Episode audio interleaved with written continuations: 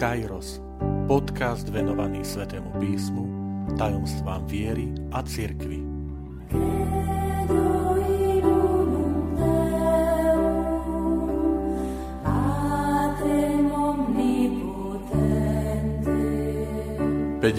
Šiesta časť Svetý Jozef, patrón dobrej smrti. Vitajte pri počúvaní tohto podcastu. Volám sa František Trstenský, som katolícky kňaz, farár v Kešmarku a prednášam sväté písmo na Teologickom inštitúte v Spišskom podradí. Milí priatelia, keďže stále je ešte mesiac november, mesiac, v ktorom si viac spomíname a modlíme sa na našich zosnulých príbuzných, chcem túto časť venovať postave svätého Jozefa, ktorého si v cirkvi uctívame aj ako patróna dobrej smrti. Robím to aj preto, že pomaličky sa blíži záver roka svätého Jozefa, ktorý skončí 8. decembra, teda skutočne už o pár dní. Prečo však svätý Jozef býva uctievaný ako patrón dobrej smrti. Otvorme si sväté písmo. Keď čítame Evanielia, tak zistíme, že svätý Jozef je kľúčovou postavou v rozprávaní o Ježišovom narodení a detstve.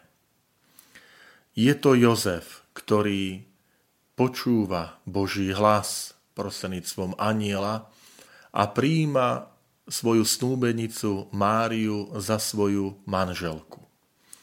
Je to vážne rozhodnutie, pretože vďaka tomuto rozhodnutiu e, Jozef dáva to pozemské odcovstvo Božiemu synovi. Stáva sa pre neho, my hovoríme pestúnom, ale vzhľadom na tie vtedajšie okolnosti vlastne de facto jeho legitímnym pozemským otcom. Je to Jozef, ktorý vďaka e, svojmu rozhodnutiu, že ide na sčítanie obyvateľstva počas cisára Augusta do Betlehema, tak vlastne dáva možnosť naplniť e, tie Božie prislúbenia v starom zákone o tom, že Mesiáš sa narodí v Betleheme, v Dávidovom meste. E, je to Jozef, ktorý berie dieťa a matku a chráni ich pred nástrahami Herodesa, ktorý chce dieťa zabiť a odchádza, utekajú do Egypta, aby potom opäť urobil to dôležité rozhodnutie a vrátil sa do Svetej Zeme, vedomí si toho naplnenia tých Božích prislúbení o Mesiášovi, o Spasiteľovi, ktorý príde zo židovského národa. A tak vracia sa do svojej domoviny, do, svete, do Svetej Zeme a usadí sa v Nazarete. Tá posledná správa, ktorú máme o svetom Jozefovi, je udalosť, ktorú zachytil evangelista Lukáš v druhej kapitole, keď hovorí o tom, ako Ježišovi rodičia chodievali každý rok na sviatky do Jeruzalema a idú tak aj vtedy, keď Ježiš má 12 rokov a nasleduje ten opis udalosti, ako nájdu 12-ročného Ježiša v chráme medzi zákonníkmi, učencami, diskutovať, rozprávať. To je posledné miesto, kde sa spomína takýmto spôsobom osoba svätého Jozefa, cez ústa Márie tam zaznieva taká akoby výčitka, že ja a tvoj otec sme ťa s úzkosťou hľadali, hovorí Mária aj o Jozefovi, svojom manželovi a teda tom pozemskom otcovi Ježiša Krista. Samozrejme, potom sú isté náznaky, odvolávky na, na tú existenciu pozemského otca, svätého Jozefa, a to tým, že Ježiš Kristus je označený syn tesára a tesár, takže tam sú odvolávky na to, že tento nazarecký stolár, tesár, vyučil svojho pozemského syna remeslu, viedol ho. Avšak o, Ježiš, o Jozefovi sa nedočítame napríklad na začiatku Ježišovej verejnej činnosti, keď sa hovorí o jeho prvom znamení, o prvom zázraku v káne Galilejskej, tak evangelista Ján povie, že na tejto svadbe bola jeho matka, Mária, ale neuvádza osobu Jozefa. Potom v žiadnej inej udalosti sa Jozef už nespomína. Keď evangelisti spomínajú, že prišli za Ježišom jeho príbuzní a referujú Ježišovi, že vonku stojí tvoja matka, tvoji bratia a sestry a chcú sa s tebou rozprávať, tak evangelista nepovie, že vonku stojí aj tvoj otec. Takže Jozef nie je už prítomný v tom verejnom pôsobení eh, Ježiša Krista pod krížom pri Ježišovej smrti, tak pod krížom sa spomína, že stále jeho matka Mária. Ak teda predpokladáme, ako, ako evangelisti hovoria, že Ježiš účinkoval, alebo začal to účinkovanie zhruba, keď má 30 rokov a to je účinkovanie trvalo 3 roky, tak z Evanielii z tých správ vyplýva, že Jozef už pravdepodobne nežil.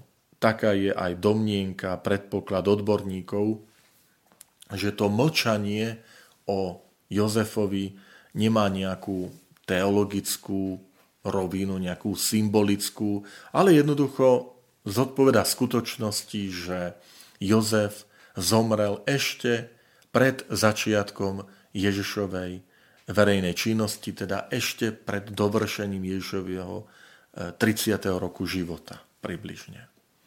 Čo to ale znamená? Znamená to, že um, Jozef zomrel v čase tých skrytých rokov toho pôsobenia Ježiša v Nazarete, kde Ježiš vyrastal, kde sa pripravoval na svoje vystúpenie, na svoje ohlasovanie Božieho kráľovstva, na, na naplnenie toho poslania, pre ktoré prišiel na tento svet. A počas týchto skrytých rokov teda jeho pozemský otec, pestún, svätý Jozef, odišiel do väčšnosti. A tu vidíme aj zdôvodnenie, prečo církev vybrala ako patróna dobrej smrti práve svätého Jozefa.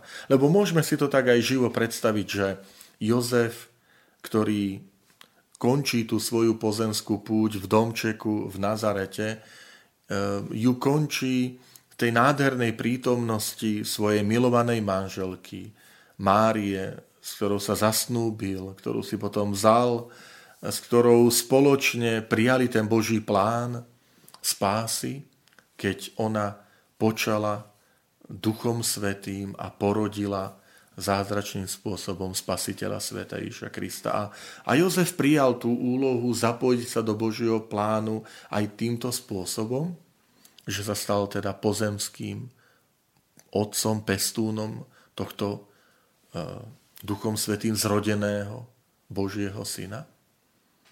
A teraz v tej teda E, spoločnosti tejto svojej milovanej manželky Márie a spoločnosti e, Ježiša Krista, Božieho syna, toho očakávaného Mesiáša, vytúženého záchrancu, spasiteľa, ktorého e, bol svetkom zrodu, narodenia, tých jeho prvých rokov, toho pôsobenia aj všetkých tých peripetí, úteku do Egypta, návratu, hľadania hľadania miesta, potom odchodu do, do Nazaretu a, a vyrastania, že v tejto prítomnosti týchto dvoch e, milovaných osôb Jozef e, opúšťa tento svet. Ehm, práve toto sú tie dôvody, ktoré e, viedli k tomu, že aj my sa obraciame na sveto Jozefa s prozbou, s modlitbami o takú požehnanú, dobrú, pokojnú e, chvíľu odchodu z tohto sveta do väčšnosti. Chcem tu zdôrazniť také dva rozmery.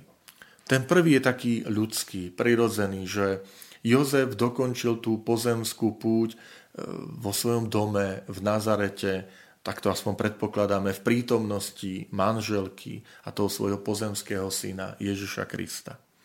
A to je aj ten taký ľudský rozmer, že e, nech aj toto je vždy naša taká túžba, že aj prosby a, a modlitby k Bohu, že aby, keď raz príde tá hodina, keď nás pán povolá do väčšnosti, že aby to nebolo niečo náhodné, aby to nebolo kde si na samote alebo kde si ďaleko, ale naozaj práve v kruhu tých svojich milovaných ľudí, ktorí sú súčasťou nášho života, ktorí nás doprevádzajú, e, ktorých milujeme a ktorí milujú nás.